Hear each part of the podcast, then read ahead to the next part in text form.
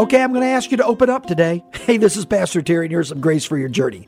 Without a doubt, as we sit in church, sometimes we're closed to certain messages.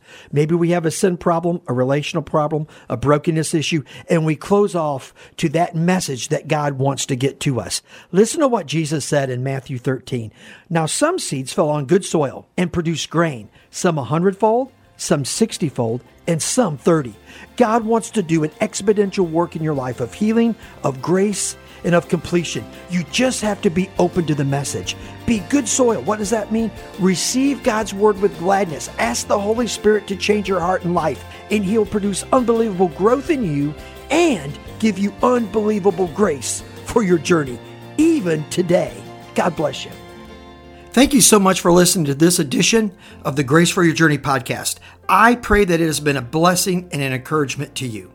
Pass it around if you think it would help somebody, and we look forward to you dropping by again for another episode of the Grace for Your Journey podcast.